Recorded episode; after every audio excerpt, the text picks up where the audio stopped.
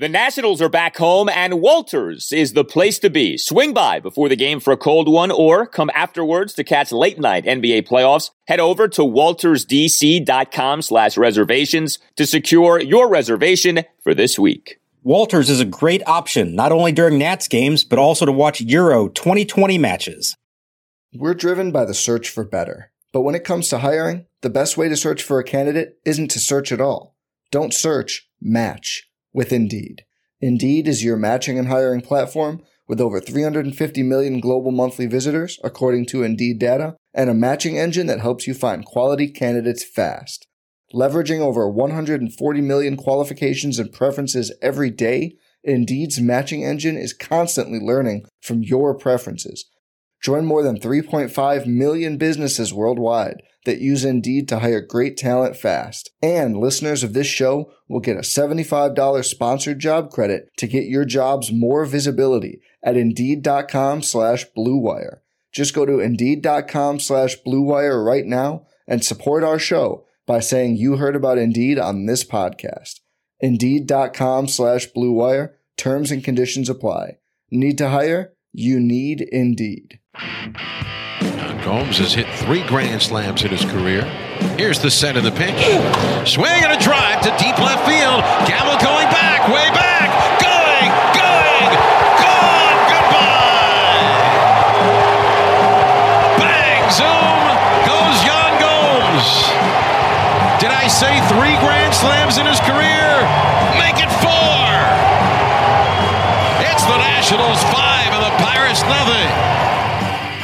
Hands him the baseball and listen to this crowd.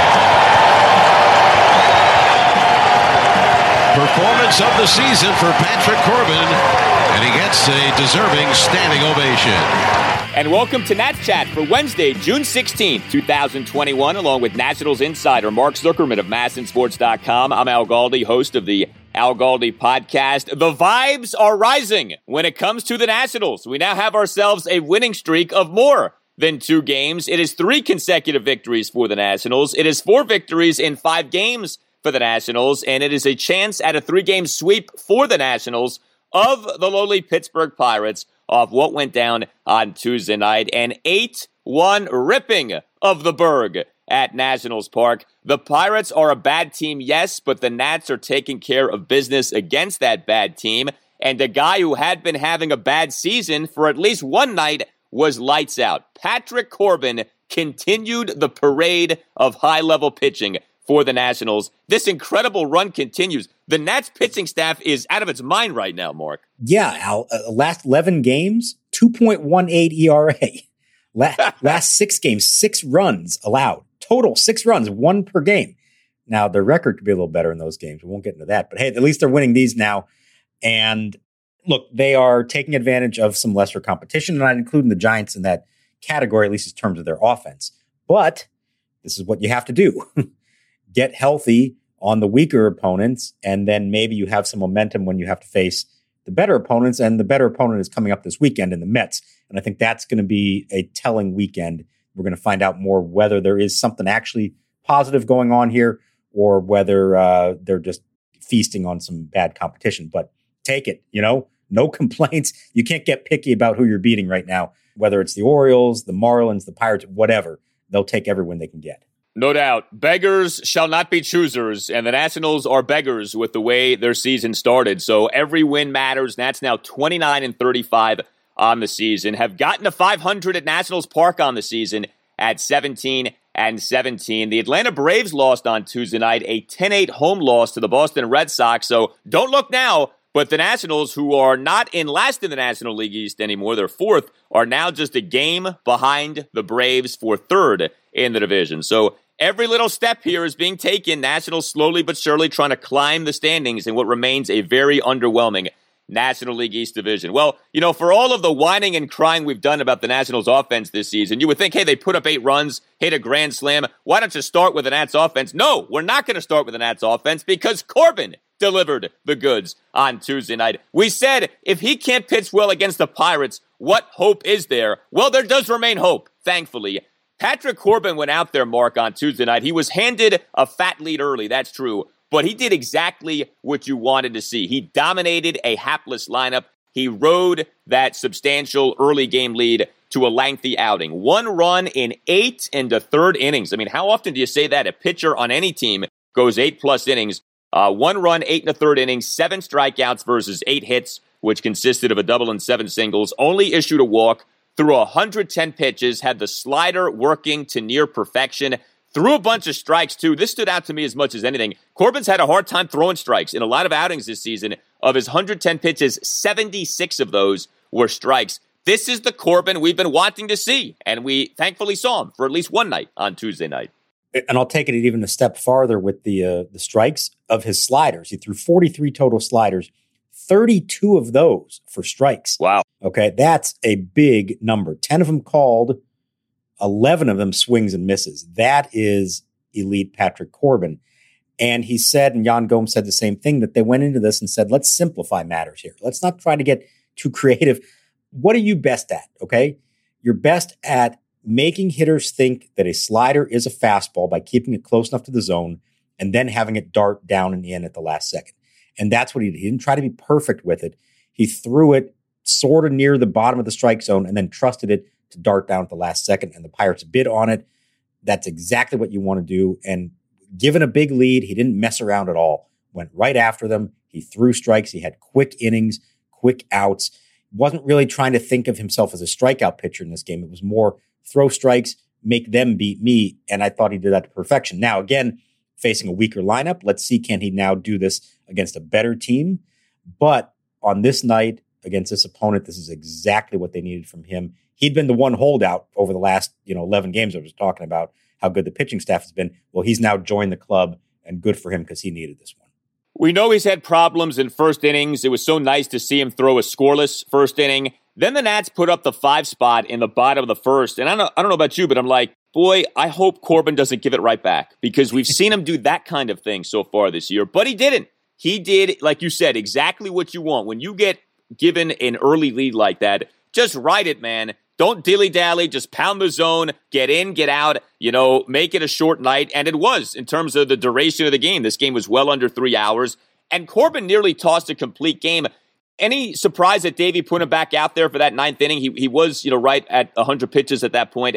Ended up giving a couple of base hits in the top of the ninth, so Davey had to pull him for Justin Miller. But what were your thoughts there on Corbin potentially going for that complete game? I was a little surprised just because you're such a comfortable lead, and it's not like the pitch count was super low. It was, I think, 99 going into the ninth inning.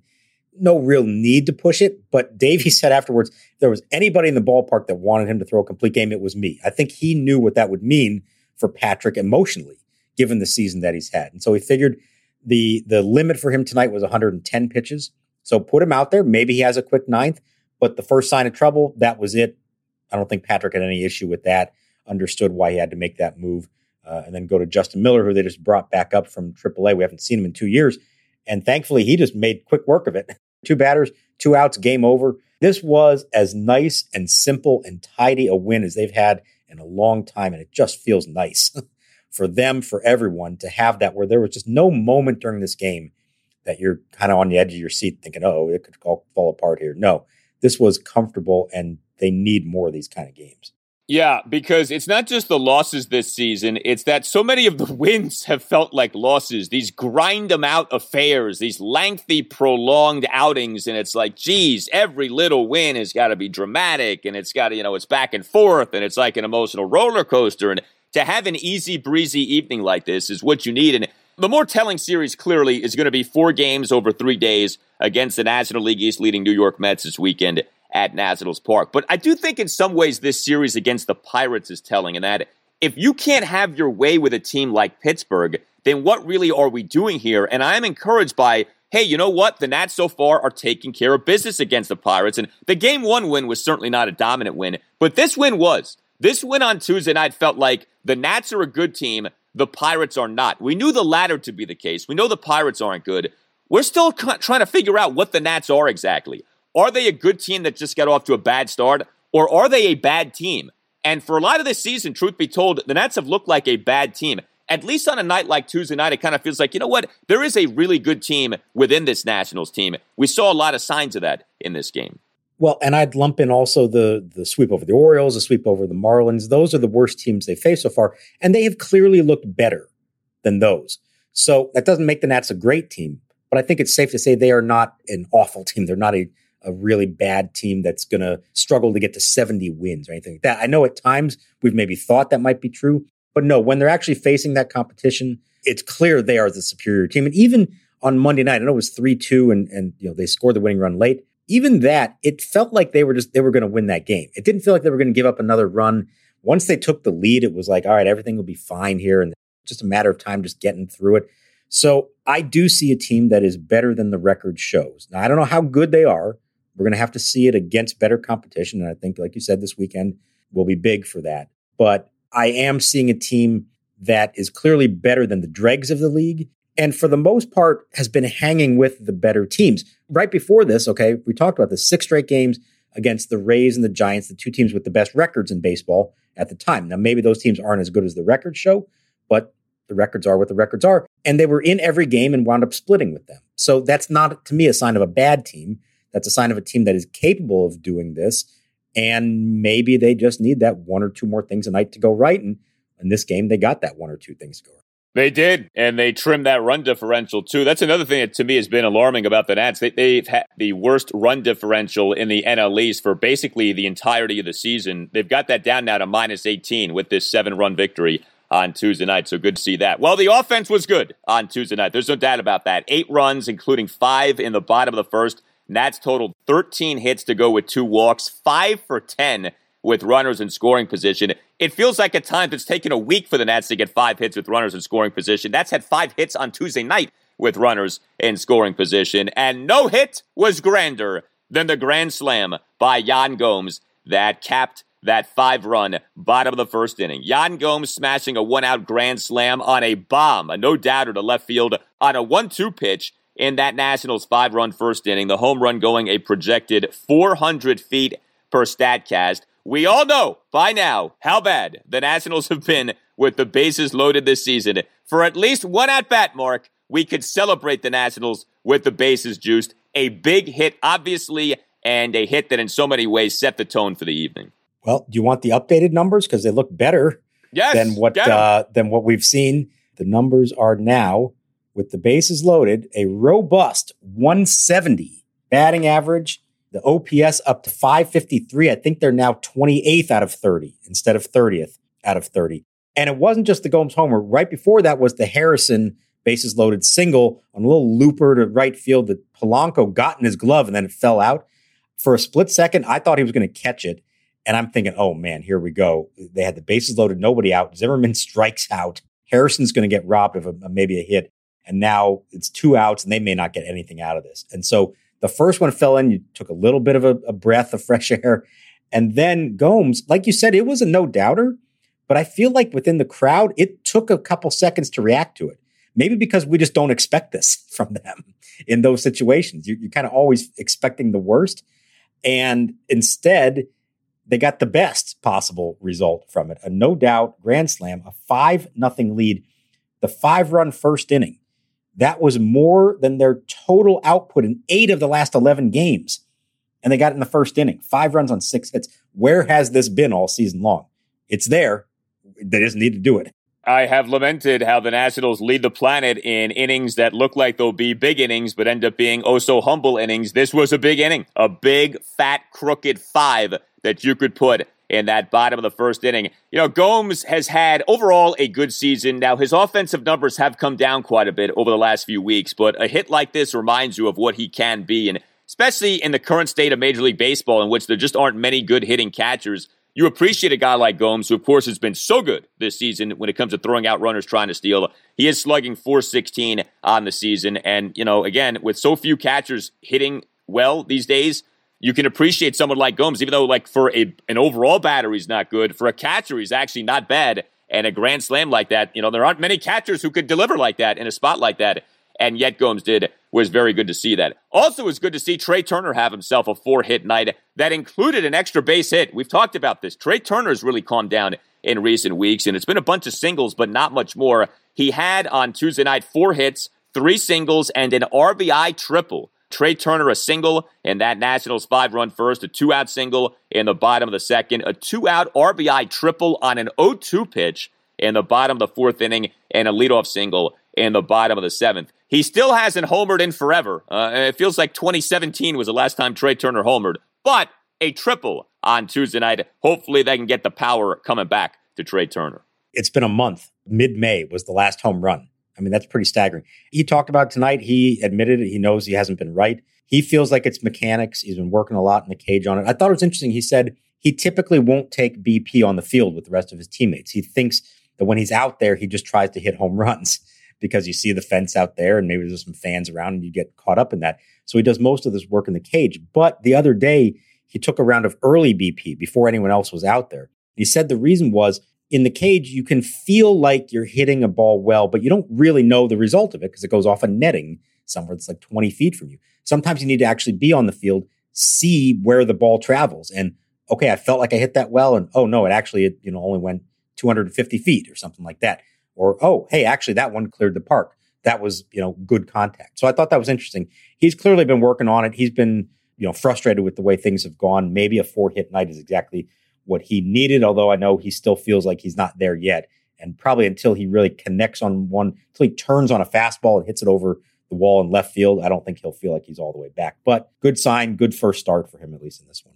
Yeah, and we know how these things go. Whenever he hits his next home run, he'll then hit like five more in the next week. Like that's always how it goes in baseball. A guy like this who's this good, he goes in a slump, he finally busts out of it, and then he goes on a tear. And I would not be stunned at all if that is what happens with Trea Turner. Well, while we, we are going through the roll call of Nationals offensive heroes from Tuesday night, I can't believe I'm about to say this, but Jordy Mercer delivered on Tuesday night. Love seeing this. The ex Pirate, the ex Bucko coming through. Interestingly, was a starting third baseman. I want to ask you about that. Is Starlin Castro banged up or just a night off for him? But Mercer gets a start at third base, and he's Mike Schmidt on Tuesday night three hits and a standout defensive play. I mean, great job by Jordy Mercer. All praise for him. Three for four with three singles. I mean, okay, but three singles, three hits for Jordy Mercer. Uh, one out single on a one-two pitch in the Nats five run first, a single in the Nats two run eighth, and a leadoff single on a one-two pitch in the bottom of the sixth, literally minutes after he made that terrific defensive play. A diving backhanded stab of a grounder down the third base line off the bat of Jacob Stallings, and then throwing the first for the final out and the top of the sixth with a runner on first. Corbin ready. Here it is. Swinging a hard ground ball. Diving stop. Mercer along the line. Gets up, throws, and gets his man. Oh, Jordy Mercer robs his former teammate Stallings.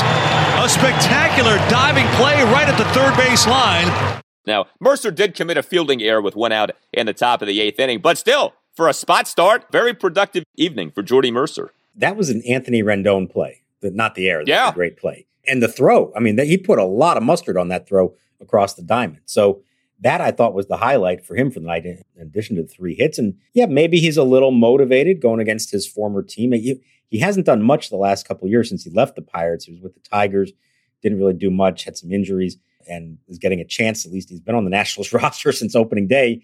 Plays maybe once a week, usually at second base, but he can play a mean third base, apparently. Who knew? And, you know, it's funny. You asked me about Castro and I forgot all about it. So the lineup came out late today. It was after we'd already spoken to Davey pregame, and he had said that the reason was he needed to still check on a few guys. And so I'm thinking, oh, somebody might not be feeling well or somebody needs a day off. And then the lineup came out, and I thought, oh, it must be Castro. And then I completely forgot to ask him about it after the game. So I'm going to have to get back to you on that one. But I'm guessing that maybe Castro was feeling a little banged up, or Davey, you know, came to his senses and said, hey, let's give the not slugging Starlin Castro a night off and get somebody else in there, and maybe it'll turn things around. I don't think there's a change at third base all of a sudden, but it wasn't the worst thing in the world to let Starlin have a night off.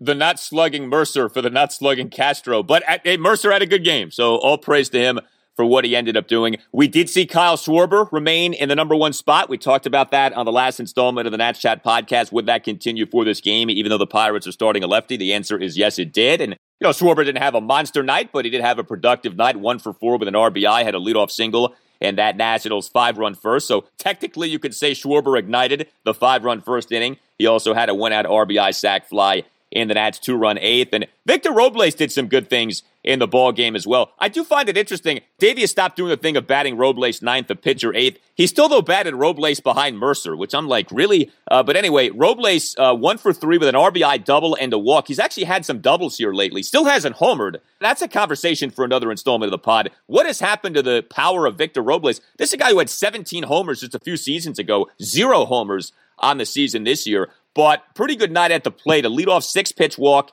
in the Nats one run fourth. He was down in that count at 1.12. And then the full count RBI double. That was a nice plate appearance in the Nationals two run eighth inning. He did ground into an inning ending double play that ended that five run first inning, but he also had another very nice defensive play, that leaping catch of a first pitch liner by Jacob Stallings, who got robbed twice by standout Nationals defensive plays on Tuesday night. And Robles making this catch while crashing into the center field wall for the first out in the top of the second. Corbin into the line of the pitch, swung on, hit in the air to right center deep. Back goes Robles, way back. He's at the wall. He leaps, and he caught it. He caught the ball and crashed into the fence and holds on, and that hurt that was a scary play. It, it, looked like Robles, you know, might have gotten banged up, and then there was a play later in the game on which Robles looked shaken up, but uh, apparently he's okay. Yeah, that one he slammed his left shoulder into the out of town scoreboard, and, and for those who don't never seen it up close, it's not actually the scoreboard that you're hitting; it's like a chain link fence that's in front of the scoreboard to kind of protect the scoreboard. How come they don't pad that? I mean, God knows, Al. I, I personally, I hate those video boards that are part of the outfield wall because they mess with the hitter's sight line to begin with when they're constantly changing, you know, and that scoreboard, it's not like it stays up the entire night. In between innings, it changes, you know, when they, you know, two strikes on the batter and they're getting everyone fired up, it turns to something else. I've never liked those. They're not the only team to do it. A lot of teams have those video boards on the outfield wall. But I agree, they're dangerous. I've seen guys, you know, try to climb it and get their spike caught in it. You can hit your shoulder into it. I've never liked those kind of fences. There's got to be somewhere else to put one of those things. So thankfully, it didn't appear to be anything serious because obviously he stayed in the game and had a had a nice night. But that was a little bit scary that one. And then he did I forget which at bat it was. He did actually get a hold of one and hit it just foul. And there was a brief moment you thought maybe he finally was off the schneid and got the first home run. He didn't, and it is baffling to me how the power has just been sapped completely. You know, remember last year all the talk was well he bulked up too much and maybe lost his power and everything else because of it. So he slimmed back down this year. Well, the power hasn't come back. So who knows what he's going to do next winter, uh, how he's going to show up physically. But it, it is strange that he has not really even come close to hitting very many home runs this year. But maybe the double was good. Maybe the fact that he almost hit one out and went foul is a sign that it's starting to come together. Yeah, like I said, 17 home runs for Robles just a few years ago. The 2019 World Series winning season. Like, that's not that long ago. It's two years ago and he's got zero homers so far this year. Very odd that that's been the case, but he has been great defensively. Robles came into games on Tuesday night, number three among all qualified center fielders in the majors in defensive runs saved at plus three. By the way, Michael A. Taylor, number one at plus eight. Taylor is having an excellent defensive season anyway for Kansas City. His offensive numbers are bad like you would expect, but he's still killing it as a glove guy. But so too is Victor Robles. You know, it's interesting, Mark. The Nats scored eight runs on Tuesday night. Juan Soto really didn't do much. Uh, did have a first pitch single, and that Nats five run first, but that was the only hit he had. Ryan Zimmerman, the Nats cleanup batter, on Tuesday night, one for four with a couple of strikeouts. Had a leadoff single on an 0 2 pitch in the bottom of the third, but had that uh, bat at bat in that five run first, striking out with the bases loaded and nobody out. So, you know, relatively quiet evenings for your three and four batters, and yet still you were able to put up the eight runs. And this has been happening a little more frequently here, where there are winning games and scoring runs without Juan Soto and often without Trea Turner being involved. And Zim has obviously cooled off since his tremendous start to the year. So, a little bit frustrating that they're not hitting and maybe a little concerning that what's going to happen long term with them by the same token, nice to know they can score runs without them because for a lot of the season, we've thought if Trea Turner and Juan Soto aren't hitting, this team isn't scoring at all. So at least they're doing a little bit without them. Long term, yeah, they need all those guys to be. All right, so we have all had that dream. Tie game, bottom of the ninth, bases loaded. Well, on FanDuel Sportsbook, you get more than just one shot to swing for the fences. That's because FanDuel is letting you place your first bet risk free. You heard that right. New users get up to $1,000 back in side credit if your first bet doesn't win. And it only gets better from there. Once you have an account, you'll have access to same game parlay insurance all season long. That's up to $25 back in site credit each day if your same game parlay bet falls one leg short. This way you can combine multiple baseball bets for an even bigger win. There's a reason that FanDuel Sportsbook is America's number one sportsbook. The app is simple to use. It's got great odds on all different betting markets, unique fun bet types like same game parlay and always on promotions to let you get more action out of every game day. And when you win, FanDuel will pay you your winnings in as little as 24 hours. All you have to do is download the FanDuel Sportsbook app and sign up with promo code CHAT to get in on the action. That's FanDuel Sportsbook, promo code CHAT. And games on Wednesday afternoon include the San Diego Padres at the Colorado Rockies at 310. Starting for San Diego is Blake Snell, who surprisingly has an ERA of 497, could not record an out in the fifth inning of his last start. Going for Colorado is Kyle Freeland, who over four starts since his return from a left shoulder strain has an ERA of nine. Take the over.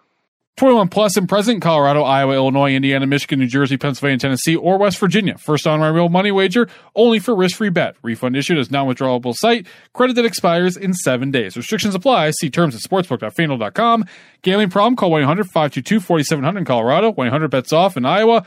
109 with it, Indiana, 100 270 7117 for confidential help in Michigan, 100 Gambler, New Jersey, Pennsylvania, Illinois, Virginia, Tennessee, 1 800 889 9789, or in West Virginia, visit www.1800gambler.net.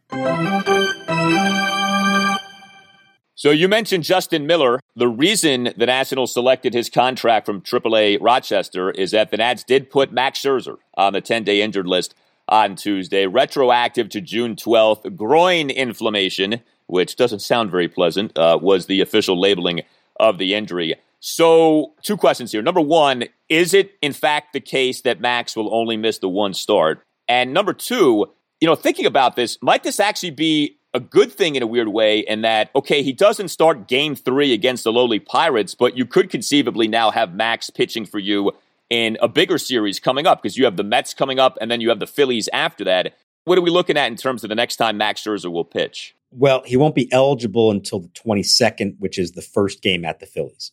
So I think you can tentatively pencil him in for that one. He seems to think that uh, it would only be one start missed. And I watched again before the game. He was out there doing these significant agility drills, looking like a defensive back out there. So that's a good sign.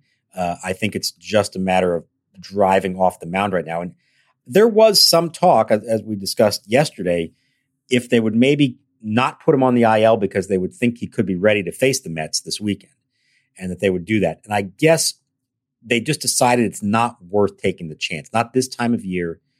And also just from a calendar standpoint, in that you're only allowed to backdate an IL move three days. So they had to make a decision on Tuesday. And if they didn't, if they decided to wait and ultimately it turned out that he couldn't make the start, then you're going to have to either keep him on the active roster and play with a man down, or you're going to put him on the IL, but now you can't backdate it as far, so his return date gets pushed further along. So I, I think it was the safe, probably smart play for right now. I think he understood that. And hey, if you can get him back for the Phillies and misses one start and doesn't need to rehab start or simulate a game, anything like that, that's great. Hopefully he can do that and hopefully you can get through the weekend. The other good thing here is that because of off days on Thursday and then on Monday, they can actually get through that Mets series with four of their regular starters. They don't need to call anybody else up, even with a doubleheader. They can use all the regulars, and then assuming Max is ready to go next Tuesday, they don't have to find a replacement other than Wednesday's series finale, where our boy will have his moment in the sun to face the Pirates, going for the sweep. He's getting the call. Paolo Espino, Davey Martinez finally making that official after the Nationals' victory on Tuesday night.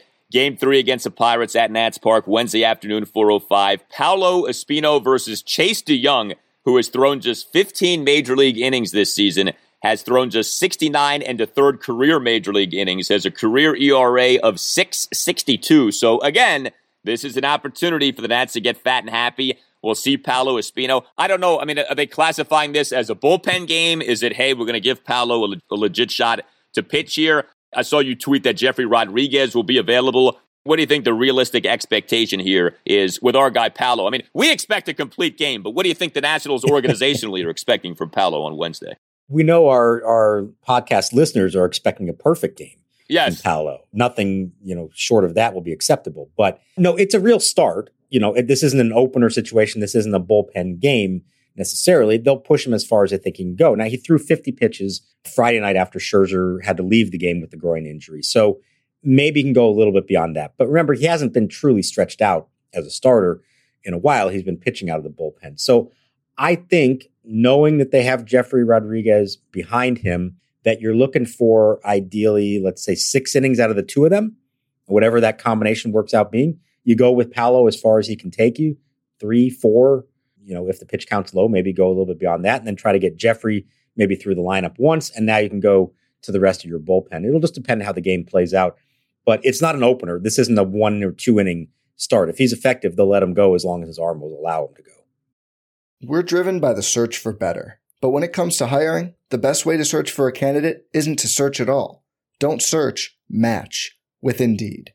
Indeed is your matching and hiring platform with over 350 million global monthly visitors, according to Indeed data, and a matching engine that helps you find quality candidates fast.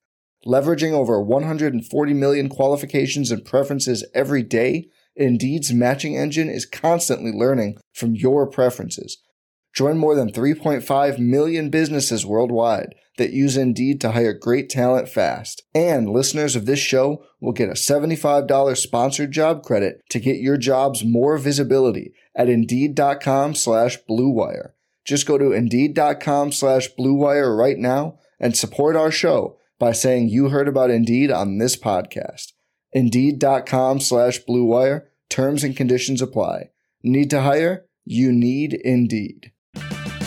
Purchase new wiper blades from O'Reilly Auto Parts today and we'll install them for free. See better and drive safer with O'Reilly Auto Parts. Oh, oh, oh, O'Reilly Auto Parts. Well, the good news is the bullpen essentially had the night off on Tuesday night. I mean, J- Justin Miller threw what, like six pitches, and that was it. And then you do have the off day on Thursday. So finally, this bullpen can maybe breathe a sigh of relief. And even if the pen is leaned on a decent amount on Wednesday, that's okay. Uh, you should be able to manage that. So good news there. The Paolo Espino t-shirts are going to be being manufactured as that game goes on on Wednesday. I can promise you that. And by the way, speaking of t-shirts, great to see all of the Nats Chat podcast listeners wearing their Nats Chat podcast t-shirts at the ball game on Tuesday night. We got a lot of tweets with those. It was awesome to see that. You can always tweet us at Nats underscore chat. It was great seeing that. Keep those photos coming. We'll retweet them, put them out there for you. Uh, but we very much appreciate the support, and they are good looking shirts. I mean, we're not lying when we say that, so you certainly want to get yours. Before we call it a pod, I do want to get into the big news across Major League Baseball on Tuesday and that is MLB truly addressing what has become a major topic the usage by pitchers of foreign substances on baseballs. MLB putting out a lengthy press release, first of all, admitting that there is, in fact, a big problem. Uh, quote, the existing on field enforcement process has not deterred an increasing number of violations, end quote. And then MLB outlining a crackdown on the usage of illegal foreign substances, saying that beginning with games on June 21st, quote, enhanced enforcement of official baseball rules 3.01 and 6.02C and D, which prohibit applying foreign substances to baseballs, end quote, will be going into effect. There's a lot to get into. We won't bore you with everything that MLB said. The bottom line, though, is this. You're going to have umpires performing checks periodically throughout games of all starting and relief pitchers on both teams, regardless of whether rules violations are suspected. So this is going to be like a referee before a big UFC fight, patting the fighter down to make sure you don't have anything going on. Each starting pitcher will have more than one mandatory check per game. Each relief pitcher will be checked either at the conclusion of the inning in which he enters or when he is removed from the game. Umpires can perform checks at any time in games when the umpires feel the checks are warranted, and players are immediately going to be ejected from games and suspended if found to possess or have applied foreign substances in violation of the playing rules. There was a lot to take in. This has obviously been a big topic for weeks, if not months. Uh, what did you make of what MLB put out there on Tuesday? A lot. Um, let's start with like, how is this practically going to work? I mean, that's a lot to ask of umpires during games and without slowing the games down that are already plenty slow as it is. Now, supposedly it's going to happen in between innings during the commercial breaks. But this is a whole new territory for them and for everyone involved. And it just, it's like you're going from zero to a 100 here in midstream in the middle of the season. And I think that's probably the biggest complaint that the players are going to have about this. I think they all acknowledge that something needs to be done, that it's gotten out of hand, and that you can't just let it go on completely unchecked. But they would much rather have had this happen in the off season, not in the middle of June. That's a tough thing for everybody to have to adjust to. And I think they all are kind of upset that essentially all MLB is saying is the only thing you can use is rosin, the bag that's out there behind the mound, and that's it. So no more pine tar, which most big league players have said they're okay with because they don't feel like that is an unfair advantage. That that's about grip. It's the spider tack. Even the the sunscreen and rosin combo that we've heard a lot of players talk about. It seems like a lot of them are okay with that. It's the more sophisticated stuff that they think is adding to the spin rate and that pitchers are doing in bad faith. So I think they would have much rather MLB come out and say, hey, here's what you will be allowed to use. We're going to supply something and have a uniform standard across the sport for everyone instead of this. Nope, all of it's out the door right now. I don't know what it's going to do to the game. I mean, it, there could have a dramatic impact. I don't know. Maybe offense takes off here next week. Maybe it doesn't have that much impact. I don't know. I'm not sure anybody really knows. But this is a complicated thing to just be implementing right in the middle of the season. And I would imagine that it's going to show. You're going to see bumps in this road. It's not going to be smooth. There's going to be delays. There's going to be questions about, well, is this really allowed? Is this not allowed? Somebody's going to get caught that maybe they shouldn't be caught for. It's going to be hard for them to process all this, I think. Yeah, it's going to be extremely bumpy. I don't think there's any doubt about that. The biggest thing for me that stands out is this is another instance of MLB being behind on something. You know, MLB is never ahead of anything, it's always reactive. It's never proactive. It, it always takes like a story from Sports Illustrated or from The Athletic for MLB to do anything with anything. You know, MLB was behind on the performance enhancing drugs situation. MLB was behind when it came to the Houston Astros sign stealing scandal. MLB has been behind forever with the pace of play and time of game stuff. MLB has been behind with the mistreatment of women in MLB. I mean, again, it takes articles from major outlets to spur change in Major League Baseball. The change never comes from MLB itself. And this is another instance of this where because SI.com did that piece and because this has become a big topic in recent weeks, MLB's like, oh, yeah, you know, there is kind of a problem here. And so in season, you see MLB tell these umpires, all right, you're going to have to start acting as cops and chemists for the rest of this season. Like, how realistic truly is that? And, you know, you think about these umpires, all right? And I, these umpires, by and large, do a good job. I will say that. But, you know, the whole thing of, if you remember the batter's box rule, the batter's box rule, since the start of the 2015 season, there's supposed to be this enhanced enforcement of that, where you have to have one foot in the batter's box at all time. Umpires don't enforce that. You watch a game, you don't see that enforced throughout the game. So if you can't enforce the batter's box rule, like, do you really think they're going to be able to constantly check all these pitchers for all these chemicals? And and I just laugh at you know this has been a, an open secret in baseball forever that pitchers have been using this stuff, and MLB, like it did with PEDs, like it's done with other things, looks the other way. You know, ignorance is bliss, all that kind of a thing. And then when the situation becomes public, MLB says, "Oh yeah, I guess we should do something." But like, I, you remember the thing where the ball stuck to Yadier Molina's chest protector in 2017? What do people think that was? Do you think that was just a, a, miracle of science that that happened? Like, no, there was a bunch of stuff on the baseball. It stuck to Molina's chest protector. If you don't know what I'm talking about, you can find it on YouTube. This has been out there forever. Michael Pineda in 2014 got suspended for 10 days for literally having pine tar smeared on the right side of his neck Everyone has known that this stuff has been going on, and it wasn't until now, after SI.com writes an article, that MLB decides to do something. So this is going to be sloppy. This is going to be bumpy. And uh, I guess, you know, just enjoy the ride because it's not going to be smooth, and there are probably going to be all kinds of inequities as the season goes on with this. Yeah, I mean, think about how many times over the years, and we just gloss over. We don't think about it. You, you see a close up shot of the pitcher, and he takes the rosin bag and he like pats it on his forearms. Why would you need that on your forearms? Well, because he's mixing it with something that's already there. And then he puts his hand on it and rubs the ball against it. Or, you know, the guy takes his cap off, he rubs his hand all through his hair and then grabs the ball and rubs the ball down. Why would you be doing that? Unless there's something going on.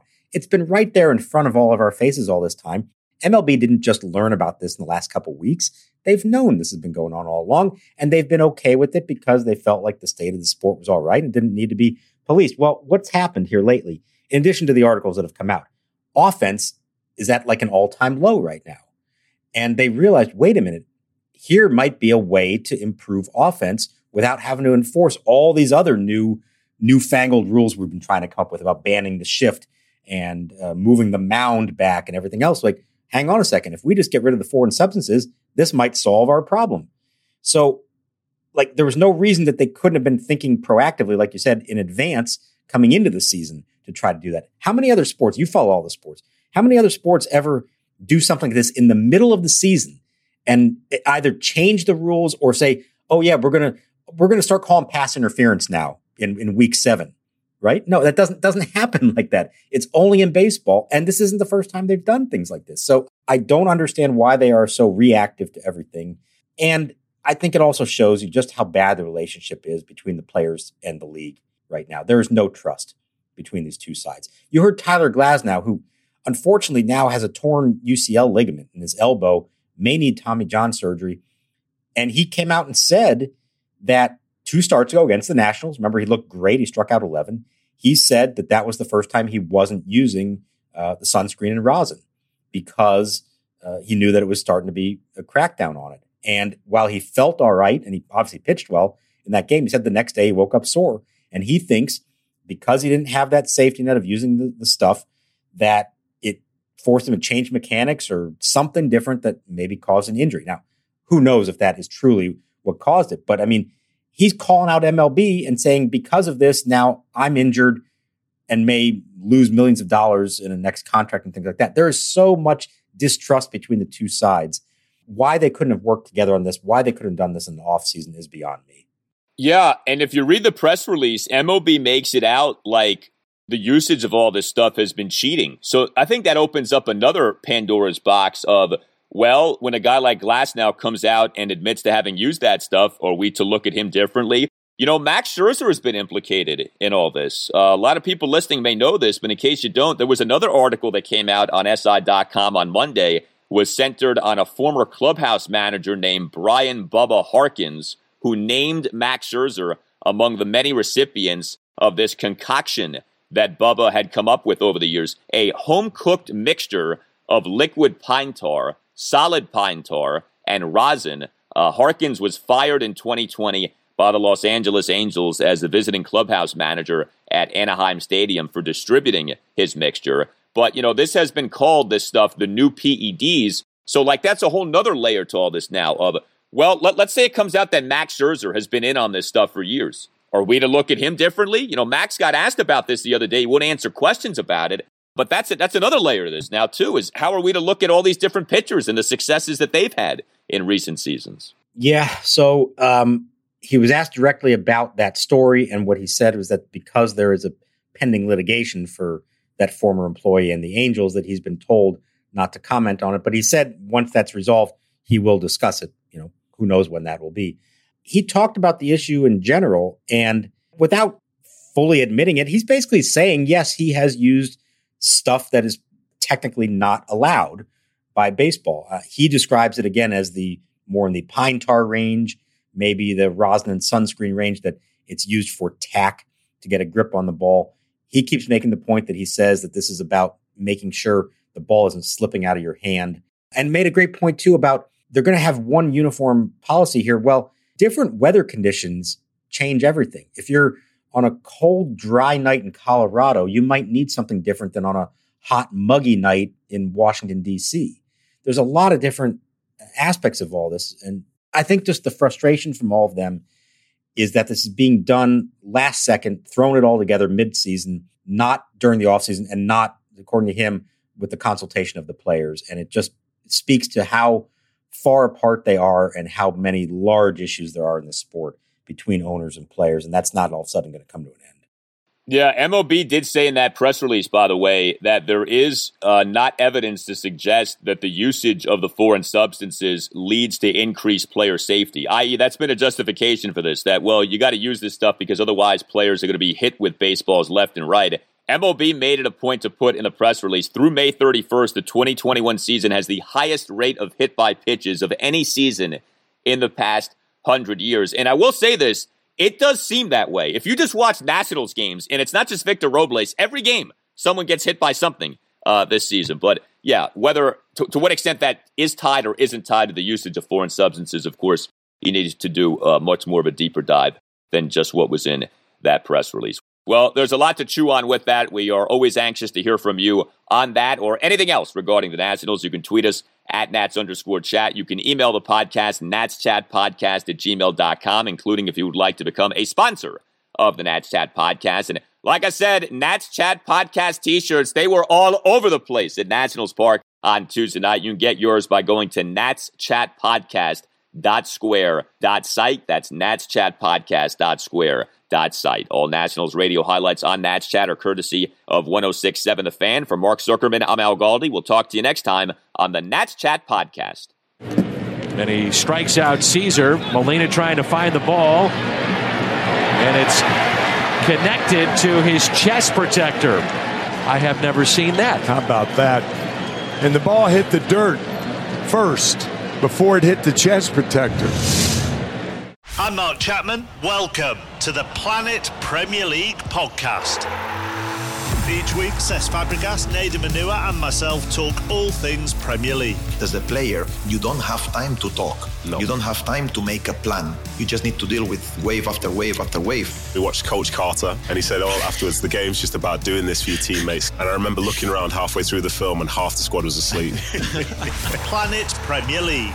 Listen wherever you get your podcasts.